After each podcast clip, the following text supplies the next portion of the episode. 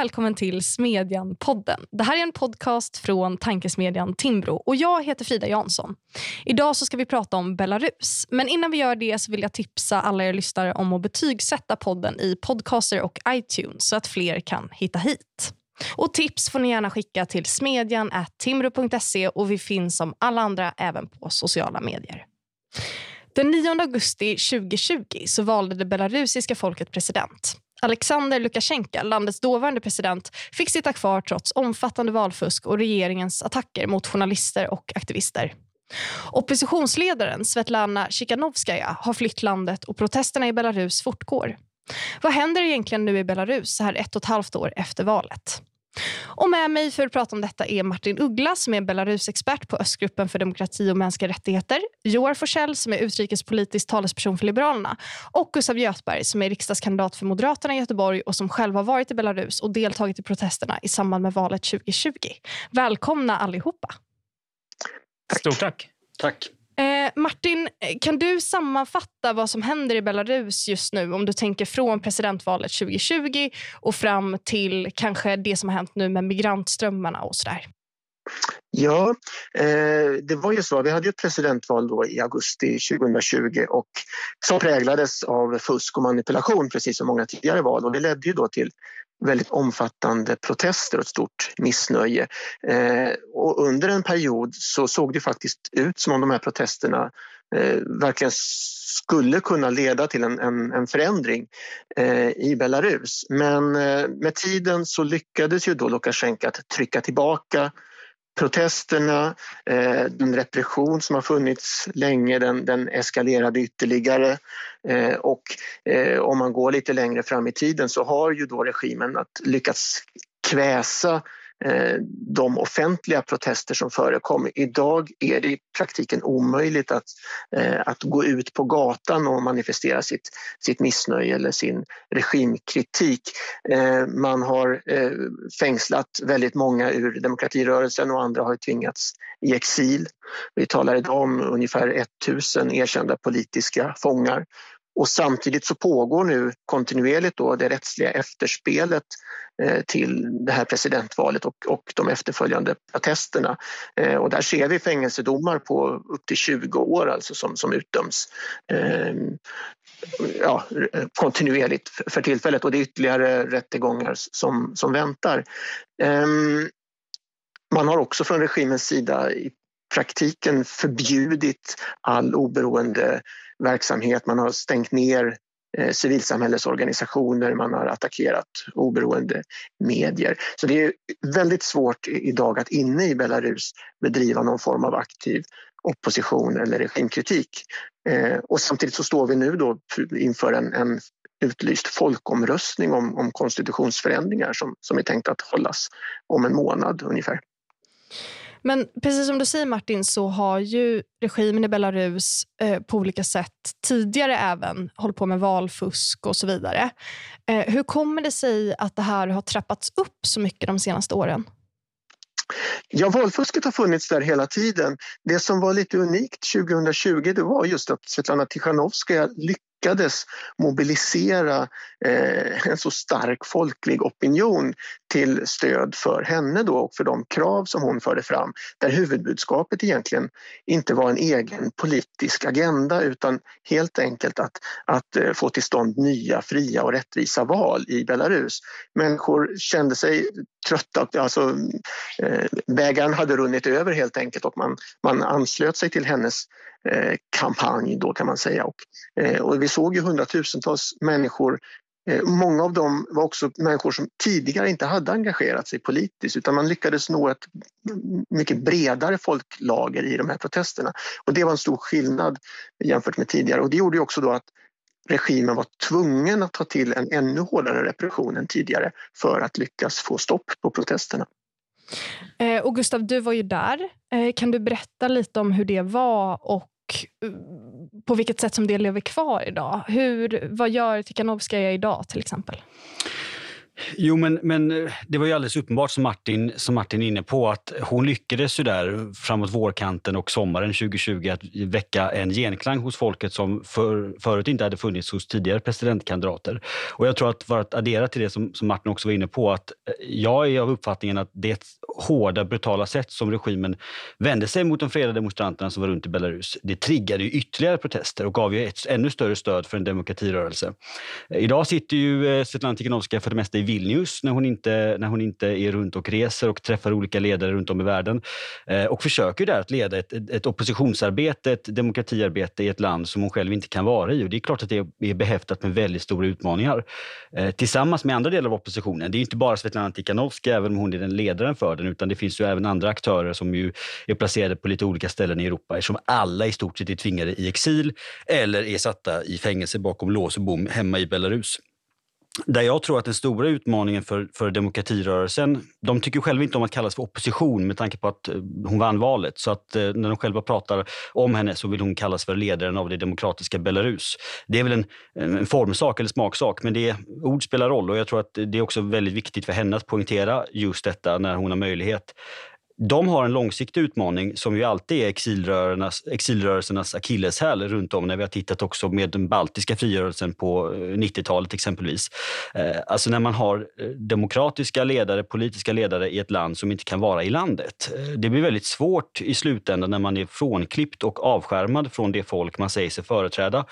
Eh, samtidigt som ju hon och hela demokratirörelsen försöker förbereda sig för vad händer den dagen Alexander Lukasjenko, som fyller 70 om ett par år, den dagen han är borta. Och det där kan bli lite tvegad, att både försöka driva på demokrati Eh, rörelsen här och nu, påpekar det som eh, vi hörde tidigare med över tusen politiska fångar, eh, ett beroende av Ryssland som ökar. Vi har tusentals ryska trupper i landet just nu, samtidigt som man försöker ha en optimism och en, ett gemensamt mål framöver.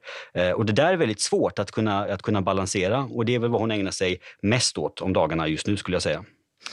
Men hur kommer det sig då att Lukasjenko kan sitta kvar trots det här stora missnöjet och trots den här äh, folkrörelsen som man lyckades samla inför valet 2020? Gustav, vad säger du om det? Jag tror att det var våldet och det var vintern. Eh, om man börjar med våldet så var det ett ofattbart eh, maktgrepp som han använde mot vanliga fredliga demonstranter. Och det fanns ju, finns ju många berättelser om personer som har blivit eh, både misshandlade till döds på kvällspromenader eh, och de har blivit religerade från sina utbildningar därför att de har gillat olika inlägg på Facebook bara.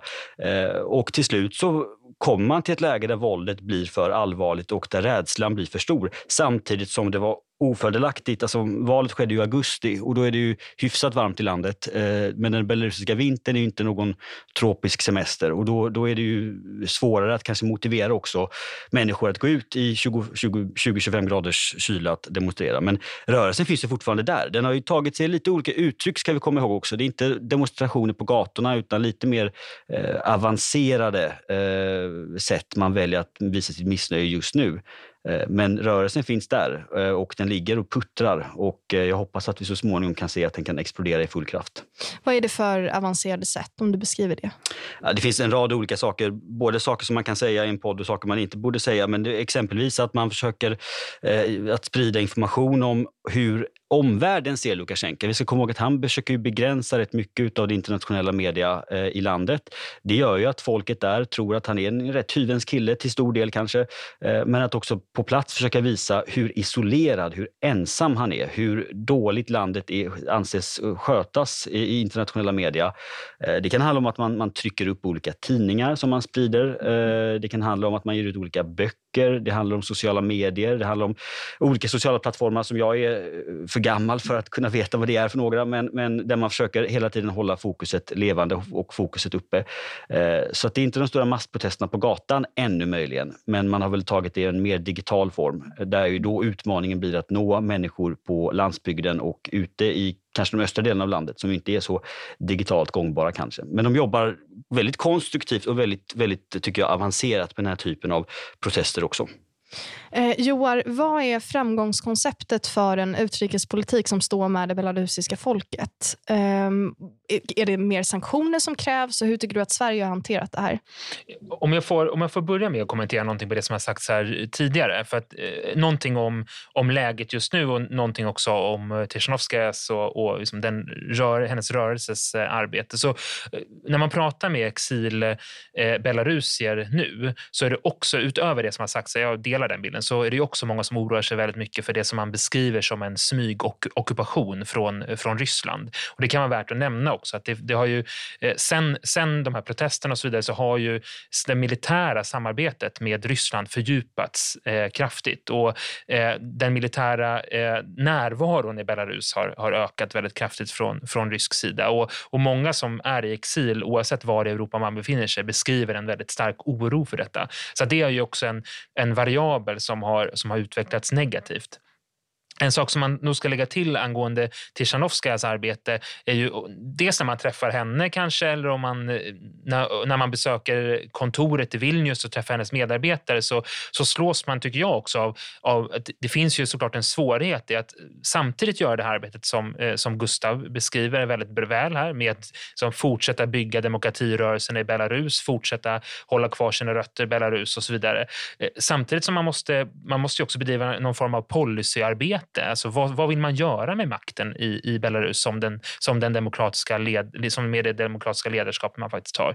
Och samtidigt hålla kontakt med världens ledare, hålla trycket uppe, hålla strålkastarljuset uppe och Utöver det så är det ytterligare en sak som är viktig och det är ju att det finns ju andra, eh, andra aktörer som vill ha demokrati. Det finns eh, partier eller andra organisationer som vill ha demokrati som inte är en del av Tichanovskajas eh, rörelse. Eh, men eh, som man också som den demokratiska, med, när man har det demokratiska ledarskapet, om man tar på sig det så måste man liksom hålla ihop hela den här rörelsen där vissa delar har vunnit valet som Tichanovskaja och, eh, och, Tichanovskaja och är den legitima demokratiska ledaren och andra inte har vunnit valet men är utgör någon form av demokratisk opposition. Och, och så måste man försöka hålla ihop de delarna. Så det, är, det är ganska komplex materia eh, som jag kan tycka ibland eh, förenklas lite i den, i den svenska rapporteringen. Eller så.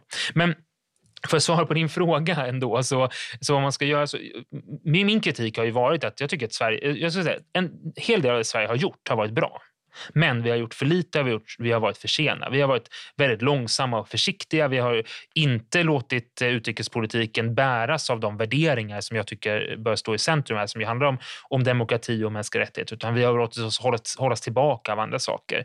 Och sen så har vi också gått för, vi har inte gått tillräckligt långt. Alltså det finns ju en det finns ju och har funnits en, en, en press också faktiskt på eh, Lukasjenko i Belarus. Eh, och, och jag, hade, jag hade tyckt att man hade kunnat rida på den vågen ytterligare och till exempel eh, så hade jag velat se fler sanktioner som var riktade mot individer eh, runt omkring. Och Sverige har ju pratat om att rikta sanktioner, vi har drivit att rikta sanktioner mot personer som har varit direkt ansvariga för, eh, för en hel del av de brott som har, som har begåtts. Jag kan tycka att vi borde rikta sanktioner också mot personer som har varit indirekt ansvariga ansvariga och deras familjemedlemmar. Alltså man, man borde, man borde eh, inte haft generella restriktioner för det är klart att det slår mot det belarusiska folket. Men man borde haft mer riktade sanktioner som hade kunnat skapa ett mycket större internt tryck också i, i Belarus. Det är en sån där sak. Sen finns det andra saker som att vi behöver ett internationellt åtal mot eh, Lukasjenko och eh, andra personer i, i eh, regimen så att säga. Eh, du pratar om värderingar och utrikespolitik. Och Liberalerna brukar ju prata om en värderingsdriven eller värderingsstyrd utrikespolitik. Eller att man har börjat göra det. Mm. Eh, kan du inte berätta vad det är för någonting? Absolut. Och, och, man kan faktiskt börja i Vilnius där också. Mycket av det här samtalet kommer ju här att kretsa lite kring Vilnius faktiskt. Och för i, i, när, när, när de bytte regering eh, så, så sa man också att, eh, den, att utrikespolitiken skulle, skulle vara värderingsbaserad. Eh, och det där är ju någonting som eh, den nya tyska regeringen har pratat lite grann om det. De kanske inte har agerat så än, men de har ändå börjat använda det vokabuläret. Och jag tror att många lyssnare här kanske känner igen att den svenska regeringen har pratat om en feministisk utrikespolitik utrikespolitik. Eh, jag, eh, jag, har egentligen, jag har egentligen inget emot den feministiska utrikespolitiken. Jag tycker mycket det som Sverige har gjort inom ramen för det har varit bra. Sen har vi inte alltid levt upp till det, men mycket har varit bra. Men jag hade velat se att man kompletterar det med att säga att vi ska ha en värderingsbaserad utrikespolitik. Och det innebär helt enkelt att man, man låter de värderingar som är viktiga för Sverige, som ju handlar om demokrati och mänskliga rättigheter i det här fallet, att låta dem gå före andra saker. Alltså låta dem gå före andra värden. Det kan till exempel handla om en, eh, om en tuff politik gentemot regimen i Belarus. Eh, det kan handla om en, en, en väldigt tuff politik såklart också mot Kina eller mot Ryssland eh, och på olika sätt låta de värderingar som vi har eh, gå före andra värden helt enkelt. För jag tror, jag tror också att det är det om man tittar på ett litet land som Sverige så, så är det det vi kan bidra med i det, i det stora internationella arbetet för just mänskliga rättigheter och demokrati. Det är att låta värderingar vara styrande. Och eh, ibland kan det eh, finnas negativa sidor med det, så att säga. men jag ser inte att vi heller som demokrater kan rygga tillbaka och låta oss, eh, låta oss slås ner av, av att eh, människor som inte tror på, regimer som inte tror på demokrati och mänskliga rättigheter försöker hindra oss från att driva en sån politik. Gustav, eh, värderingsbaserad utrikespolitik, vad säger du om det? Det tycker jag låter väldigt bra. Det beror också på vilka så att säga, värderingar man lägger i det. Men jag håller med Joar där att, att det, det är klart att eh, värderingar som är, som är västerländska och liberala är ju någonting som vi eh, måste använda tydligare i utrikespolitiken. Det är också ett, ett yttersta instrumentet för att, för att värdera och för att slå vakt om svenska intressen. Och svenska intressen och svenska värderingar behöver inte vara motsatta. Det jag tycker är problemet med den svenska regeringen det är ju att man är så att säga stor i orden med liten på jorden. Det är väldigt vackra deklarationer från utrikesministern det är väldigt fina bilder, det är väldigt fina initiativ. Men man kommer inte ifrån det faktum att när Svetlana Tikhanovskaja exempelvis var i Stockholm i december så vägrade utrikesministern träffa henne när det var OSSEs toppmöte på Arlanda som ju stockholmarna kanske mest kommer ihåg för att det var trafikkaos i hela stan. Men då vägrade alltså Linda ta emot henne och hon släppte inte ens in Svetlana Tikhanovskaja på mötesplatsen, det fysiska mötesrummet eller på, på mässan så att säga. Eh, därför att man trodde då, eller förklaringen från utrikesministern var att eh, det skulle kunna äventyra Sveriges relation med Belarus. Men då måste ju också frågan ställas till Linda, men att hon, hon måste då välja sida. Liksom. Är det de svenska relationerna med en diktator som vi ska värdera eller är det de svenska stödet till en demokratirörelse? Eh, det finns flera sådana exempel. Det finns såna, flera sådana exempel med socialdemokratisk utrikespolitik genom historien, alltså både Sten Andersson på 80-talet och, och, och, framöver. Men det tycker jag är rätt graverande, för Ann Linde har haft eh, som Joa sa, hon, hon har försökt sitt allra yttersta och hon har varit rätt hård i sina fördömanden. Men hon löper inte hela linan ut med stödet till, för demokratirörelsen och det tycker jag är väldigt, väldigt synd och tråkigt. Ja, men och det, jag, jag håller helt med där och det där tycker jag är ett bra exempel på när en, när en värderingsbaserad utrikespolitik hade såklart öppnat dörrarna för Tichanovskaja. Mm. Såklart, självklart, mm. och bjudit in ännu tidigare naturligtvis. Och, och det är klart att när man när man har stora ord och inte följer upp det med, med verklig handling, då, då undergräver ju det hur det, det, när man agerar nästa gång, så att säga, när man använder stora ord nästa gång. Och det blir ju lite, ibland, ibland blir ju eh, utrikespolitiken lite, lite Bagdad Bob. Alltså att man, man står och säger någonting och sen vet alla att det inte kommer bli så. Eller man, man uttrycker sig med stora pampiga ord. Och, och det får man nog säga om, om den här regeringen eh, på ett antal olika mm. politikområden om man ska vara ärlig. Men, men utrikespolitiken blir det väldigt, väldigt tydligt eftersom att det är så, så stora värden som står på spel. Eh, Martin, Joar tog ju tidigare upp situationen i Ryssland och hur Ryssland påverkar Belarus. Och Då är det ju svårt att inte tänka på situationen i Ukraina just nu när Ryssland har börjat pressa ännu hårdare eh, mot Nato. Eh, hur påverkar situationen i Belarus av situationen i Ukraina just nu? Ja, man kan ju säga att ända sedan eh, sen eh, krigshandlingarna inleddes där 2014 så har ju eh, situationen i Ukraina varit väldigt eh, intressant att följa i Belarus och man har varit väldigt orolig för Eh, för utvecklingen i Ukraina och det har funnits ett starkt engagemang i den belarusiska demokratirörelsen för, för Ukrainas sak. Eh, man ska också komma ihåg att, att Belarus har ett, ett, historiskt arv av att vara väldigt hårt drabbat, inte minst av, av andra världskriget. Och det här är någonting som sitter väldigt djupt hos många belarusier, rädslan för krig. Och det är också någonting som, som Lukasjenko har varit duktig på att, på att utnyttja i sin retorik och sin propaganda hända där han har då varnat eller hotat den egna befolkningen med, med att eh, protester, demonstrationer, och omvälvningar kan leda till krig. Och då har han också nu på senare år då pekat väldigt mycket på, på situationen i Ukraina och sagt att det är det här som väntar ifall, eh, ifall ni fortsätter att protestera mot, mot, mot mig och mot mitt styre.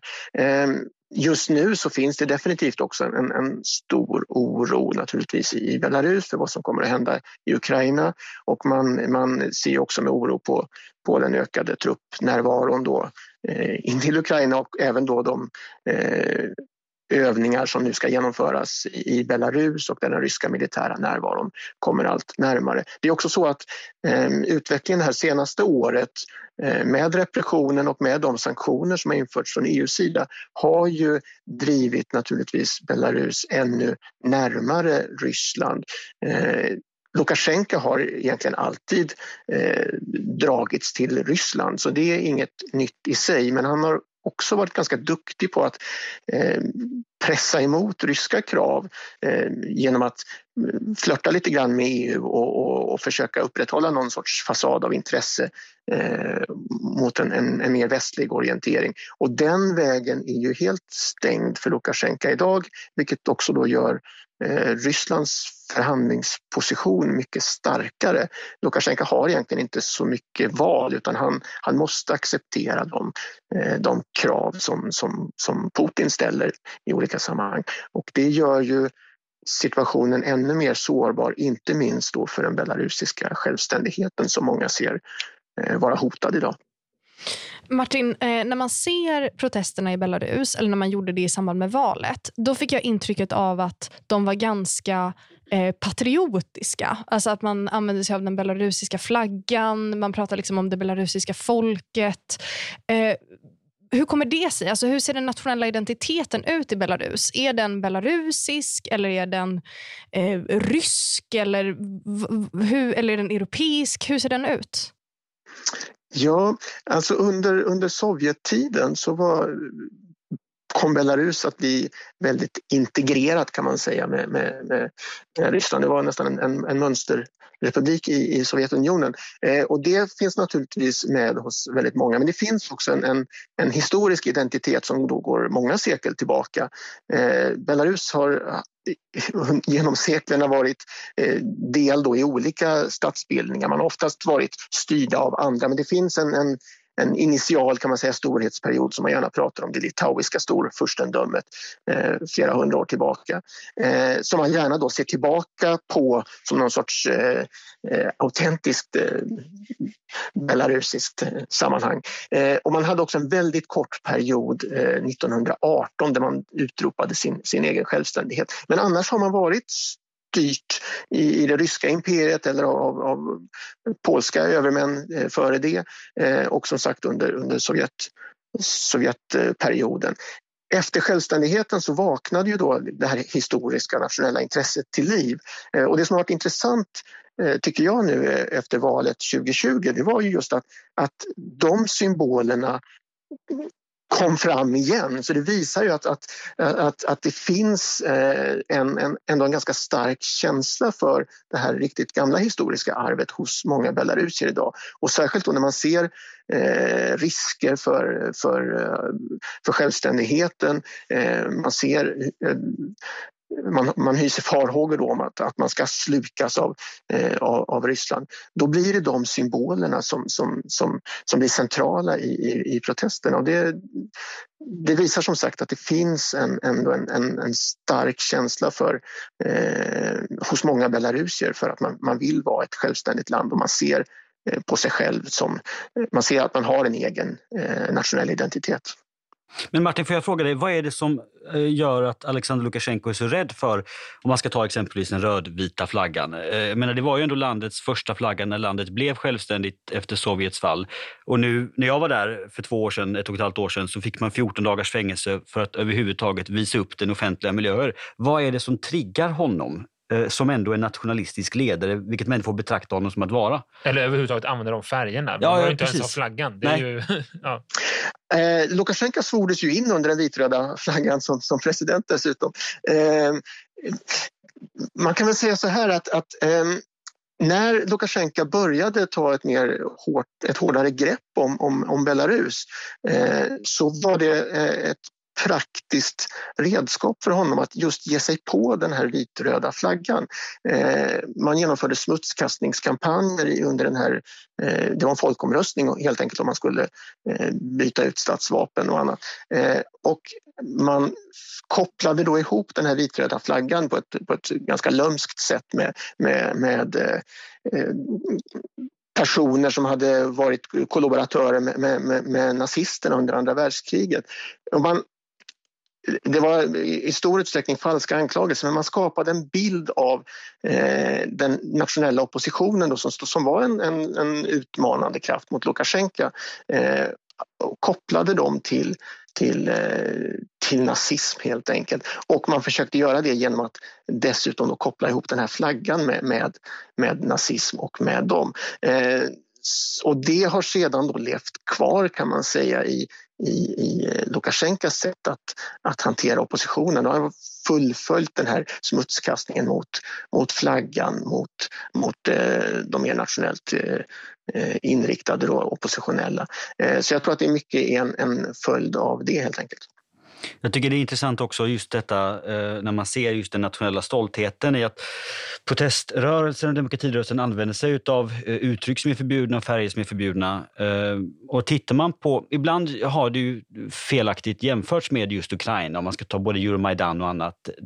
Jag har aldrig sett en bild från en protest eller demonstration i Belarus där man har sett en EU-flagga exempelvis. Därför att de har ju verkligen varit måna om att poängtera att detta är en nationell kamp.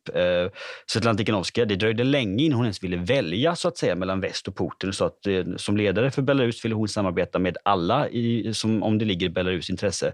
Eh, det förvärrades ju lite av att Putin utfärdade en arresteringsorder på henne. Då tvingades hon så att säga in i, i väst lite mer och det var ju rätt uppenbart att det skulle bli så. Men hennes intention tycker jag åtminstone var väldigt tydlig från början. När jag var där så träffade jag en av presidentkandidaterna, Maria Kalesnikava, eh, och fick avge ett löfte att inte berätta för någon att jag hade träffat henne förrän valet var slut. Och det togs ingen bild heller därför att de var så oerhört rädda för att det skulle kunna vinklas till utländsk påverkan, träffa utlänningar, europeer. Eh, och det där är en dynamik som vi inte har sett i så många andra länder som är väldigt intressant. Just på tal om Fridas fråga, just om den nationella identiteten, stoltheten och oberoendet.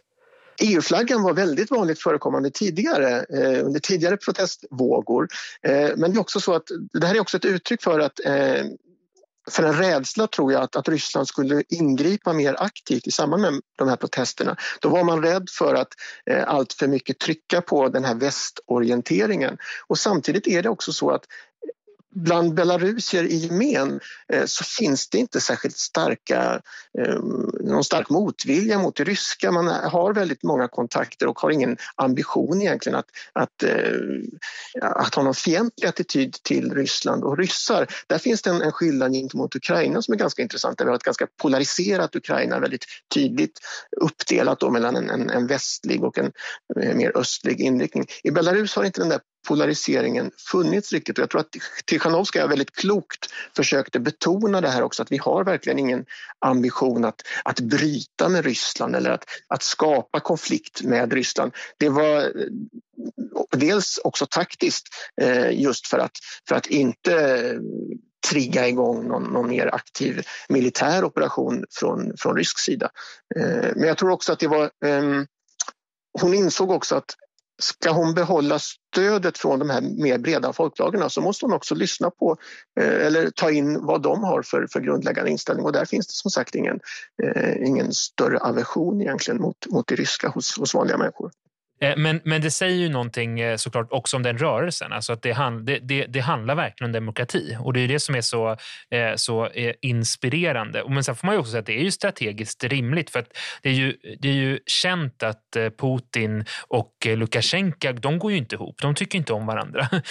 Utan tvärtom så, så, så sägs det väl att de ser ner på varandra lite, fast från olika, olika hästar så att säga. Den ena tycker att den har suttit längre och är en mer meriterad ledare, den andra tycker att den har ett större land och är en viktigare person i världspolitiken. Och, och, att det, eh, och det är klart att det är ingen som tror att eh, om Putin inte behövde Lukasjenko för att behålla greppet om, om Belarus, att, att han inte skulle ta handen ifrån. Så att säga. Det, det, det, det, är väl, eh, det är väl helt rimligt också att, att ur det perspektivet att liksom inte provocera eh, fram en reaktion från, från Ryssland. Jag tror också man ska se det här som vi pratade om tidigare med den ökade militära närvaron. Det ska man också se ur det.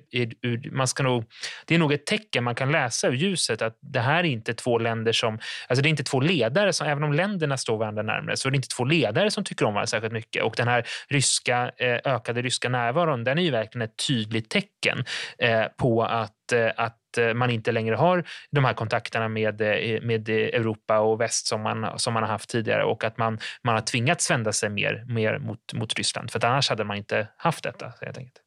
Men eh, Joar, du pratade ju förut om de här riktade sanktionerna och sådär. Finns det inte en risk i utrikespolitiken att man alienerar Belarus från Europa till exempel genom då de här sanktionerna eftersom då regimen kan säga att det här är någonting som är understött av främmande makt? Mm. Alltså den risken finns. alltså det första man konstaterar, den risken finns ju såklart alltid i den här typen av stora politiska spel eller, eller händelseförlopp.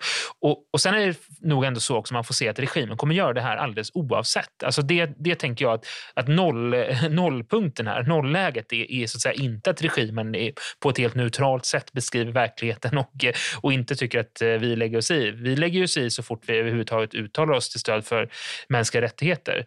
Eh, så, så, att, så att det här här, eh, jag tycker inte man ska skruva på den, eh, den retoriken för mycket, eller den risken för mycket. Sen får man också se att just det här att att det egentligen, ingen, det är egentligen inget annat land eller ingen annan ledare som gillar Lukasjenko. Det gör ju att om man kan öka det interna trycket på Lukasjenko tillräckligt mycket så att, eh, och visa omvärlden, i det här fallet till exempel Ryssland, eh, kanske framförallt Ryssland, att det här är en ledare som är ett sänke. Samma, liksom att, att samarbeta med den här personen är ett sänke för, för Putins, i det här fallet, ställning internationellt. Samarbetar med, med den här personen så, eh, så innebär det negativa konsekvenser. Så, så till till slut så tror jag att man kan nå en brytpunkt där det helt enkelt inte är i kalkylen är värt det att stödja Lukasjenko, varken för personer i landet som är en del av, av statsapparaten och regimen eller för då aktörer som kan komma utifrån. Eh, och det är klart att fram tills man når den punkten så kan det, så kan det förekomma den typen av anklagelser som du lyfter. Det kommer det göra oavsett, men fram till den punkten. Men jag tror att, det, att man ska hela tiden se det här som... Eh, man måste också se det ur, ur det perspektivet, att det handlar om att, att ändra på utfallet i den här ekvationen genom att skapa ett tryck. Gustav, vad säger du om den risken? Att eh, man skulle på något sätt kunna eh, ge regimen argument genom att eh, ja, gå in för hårt, så att säga, som Sverige då? Ja, men jag håller med Joar till mångt och mycket, men man ska komma ihåg också att, eh, alltså att alienera Belarus från omvärlden, det har Lukasjenko lyckats med rätt bra själv, på egen hand. Eh, vi pratar om en ledare som, som, som, som kapar ett privat flygplan som råkar flyga över landet mellan två EU-länder. Han är på god väg att själv alienera sig och göra sig till, till eh, jag ska inte säga åtlöje, men att verkligen skicka ut sig själv i ett hörn tillsammans med historiska ledare som Gaddafi och Hussein som liksom är kända för sina galenskaper. Det lyckas han med, med rätt väl själv. Men som, som Joar var inne på tidigare, problemet med sanktionspolitiken och det vi har sett från både Europeiska unionens, USAs och Kanadas sida, det är ju att man har varit lite trubbig och man har varit lite försenad eh, med det viktiga som man behöver göra. Eh, nu tror jag att man sitter och förbereder ett femte sanktionspaket från EUs sida eh, ett och ett halvt år efter. Det borde vi ha gjort för ett par månader sedan redan. Det finns, det finns en rad saker man kan göra utöver detta, inte bara för att trycka till Lukasjenko, för det behövs, men också att stödja demokratirörelsen på plats. Vi vet ju att det religeras exempelvis hundratals studenter varje, varje månad från de olika universiteten eh, som ju då inte kan fullfölja sina studier. Det kommer vara ett jätteproblem för landet den dagen som diktatorn är borta. Eh, och, då, och vi har ju tiotusentals människor räknar man med som har lämnat landet sedan valet. Det är ju ett brain drain av, av Guds nåde som ju också blir ett långsiktigt problem. Så det finns flera fronter i detta, men, men trubbigheten och saktfärdigheten är som alltid ett problem när man tittar på utrikespolitik. Eh, att, att det kommer för sent och för lite. Sen så om man får fylla i det så, så handlar det ju om med både Belarus som är Ryssland också, att, att hela tiden försöka skilja på vad som är regimen och den, liksom det politiska ledarskapet eh, som, som behåller makten just nu eh, och vad som är folket och vad som är landet. Alltså att, att lyckas hålla den, för det är klart att vi, på samma sätt som det är viktigt för Sverige att vi bygger nära relationer med, med ryssar och, och med ryska företag och, och, och, ryska organisationer, att vi behöver göra det med Belarus också. Det handlar ju såklart om, om, det handlar om stöd såklart till olika delar av, av, av civilsamhället som behövs för att bygga bygga demokrati. Men det handlar ju också om att vi behöver mellanmänskliga, mellanfolkliga relationer eh, och kunna hålla isär de här sakerna. Kunna vara ett stöd och kunna vara nära samtidigt som man, eh, man har mycket piska på de som, som sitter i toppen och utgör det här despotiska, eh, despotiska styret. Sverige har ju lyckats göra, får man säga, det jag tycker inte vår utrikespolitik bara har varit trubbig. Så ett tag så har vi lyckats göra egentligen motsatsen där vi har varit, vi har varit mesiga mot regimen. Vi har varit förs försvaga i att ge stöd till, till civilsamhälle och det som har varit opposition och det som nu är det, det legitima ledarskapet. Men eh, vi har samtidigt har vi ju, det var ju när Miljöpartiet hade biståndsministerposten så gav vi ju, eh, gav vi ju stöd till, eh, den, till Belarus, alltså pengar, bidrag eh, till, eh, till Belarus. Och så påstår de att det gick bara till en någon belarusisk kommun. Det är bara det att kommuner i Belarus har inte beskattningsrätt så att alla pengar kommer från staten. Och det hade inte de koll på. Eh, så, att, så vi har ju lyckats, vi har inte lyckats bara vara trubbiga utan varit ganska spetsiga i vissa fall i vårt stöd till regimen från svensk sida. Så att, eh, jag tänker att det, det, finns en, det har funnits en hel del, eh, det finns en hel del kvar att göra och det det finns också en del kritik man kan rikta nu mot att man har, man har stöttat på fel sätt helt enkelt. Eh, om vi avslutar med eh, en liten prognos från er alla tre. Alltså, vad tror ni kommer hända i Belarus? Du lyfter ju Gustav eh, Lukasjenkos ålder till exempel. Ehm, och ja, Hur tror ni att det kommer utvecklas? Martin, om du börjar. Ja, just nu så, så är det lätt då att, att se på det hela med, med kanske pessimistiska ögon. Då. Man, man såg ett, en folklig resning som, som skenbart verkar ha slagits ner, då, eller den har ju slagits ner eh, tillfälligt skulle jag säga. Men, men jag tror ändå att, att den hade en väldigt stor betydelse då och att den fortfarande har en väldigt stor betydelse. Eh, för den ändrade någonting i hela det belarusiska samhället och hos väldigt många belarusier. Det fanns tidigare eh, en sorts bild trots allt av, av Lukasjenko som en, en, en landsfader med en viss popularitet. Men den bilden har krackelerat och, och spruckit helt och hållet. Så det enda som håller, tillbaka, håller kvar Lukasjenko vid makten som vi var inne på tidigare, det är ju hans eh, våldskapital. Då. Eh, men på sikt så tror jag att, att hans situation är ohållbar. Utmaningen är naturligtvis att, att eh, som Joar var inne på, då, att, att stötta demokratirörelsen, att stötta de människor som, som är beredda att, att kämpa emot. Eh, för det kan ändå då påskynda den förändring som, som ändå förr eller senare kommer att inträffa. Jag tror att man ska vara beredd på att det kan ta tid. Eh, men det kommer att ta mindre tid om vi eh, från svensk sida, från EUs sida eh, aktivt förmår att, att stötta de här positiva krafterna. Eh, så på sikt så, så, är jag optimist och har ett stort hopp om att, att vi kommer att få se en positiv förändring. Gustav? Jag håller med om det Martin säger. Det beror till, i slutet av dagen på hur, hur eh, både demokratirörelsen agerar men också vilket stöd de får från, från både Europeiska unionen och från Sverige. Vad gäller Alexander Lukasjenko så är han ju eh, åldrande. Han är inte jättegammal, men han, han blir inte yngre. Det blir ingen av oss. Han saknar uppenbart folkets stöd och han är rädd för sitt eget folk. Såna ledare vinner aldrig i slutändan och såna ledare har, ser alltid sina dagar eh, räknade. Eh, frågan är ju då bara när det kan ske och som, som vi har diskuterat här, vad kommer sen? Det är nästan en lika viktig fråga som att bli av med Alexander Lukasjenko och vilken typ av både eh, stöd som demokratirörelsen kan samla för, för sig själva och för, för landets inriktning. Men också ett land som är i grava behov av reformer, både ekonomiska, politiska, konstitutionella och en rad andra delar. Ehm, Sen tror jag också att det finns två, två X-faktorer. Det ena är ju så att säga när man tittar på vad som har skett i länder runt omkring eh, i, de, i de gamla postsovjetiska staterna. Vi hade en folkresning i Kazakstan här i början av månaden eh, som såklart oroar och, och irriterar både Vladimir Putin och Alexander Lukasjenko. Eh, det kan vara en sån X-faktor ifall det sker någon folklig resning någonstans som gör dem livrädda eller som tvingar dem att vara ännu mer repressiva. Det andra är ju vad som sker både, alltså antingen då i skuggan av vad som sker just nu i Ukraina eller ljuset av vad som kan tänkas komma när, när Vladimir Putin har visat samtliga kort. Eh, det kan dra in Belarus i någonting som vi inte vet, men det kan absolut ha en stark påverkan. Vi får se, men jag är hoppfull. Joar? Ja, men för att inte upprepa någonting, så om man, om man fyller i där så, så tycker jag att när man besöker de personer som utgör, de organisationer och personer som utgör demokratirörelsen, oavsett egentligen var, var de befinner sig i Europa, så, så får man en väldigt positiv bild tycker jag av det, alltså det reformarbete och så som pågår.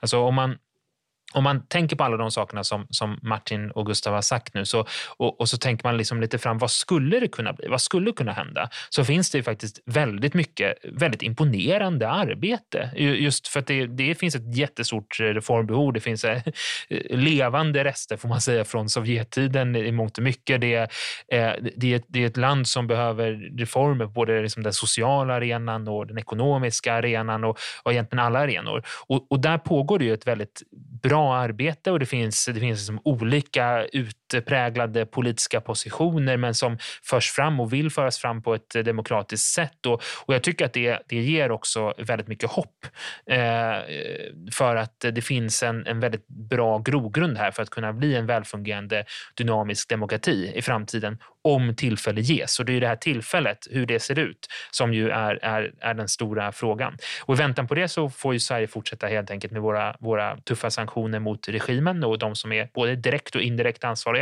men också att eh, se till att stödja eh, alla delar av demokratirörelsen och eh, civilsamhället så, så bra som vi bara kan. Jag eh, ska säga hej då till er, men först så vill jag tipsa alla lyssnare om en rapport som kommer, eller en rapportserie som kommer från tankesmedjan Frivärd som ju ligger vägg i vägg här med Timbro som handlar om olika aspekter av Belarus. Bland annat en del i rapportserien handlar om hur man reformerar en postkommunistisk stat med inspiration från Estland. Så det vill jag tipsa er alla om och jag vill också tacka Joar Forsell, Gustav J. och Martin Uggla för att ni var här och pratade med mig. Stort tack. Tack. Tack så mycket.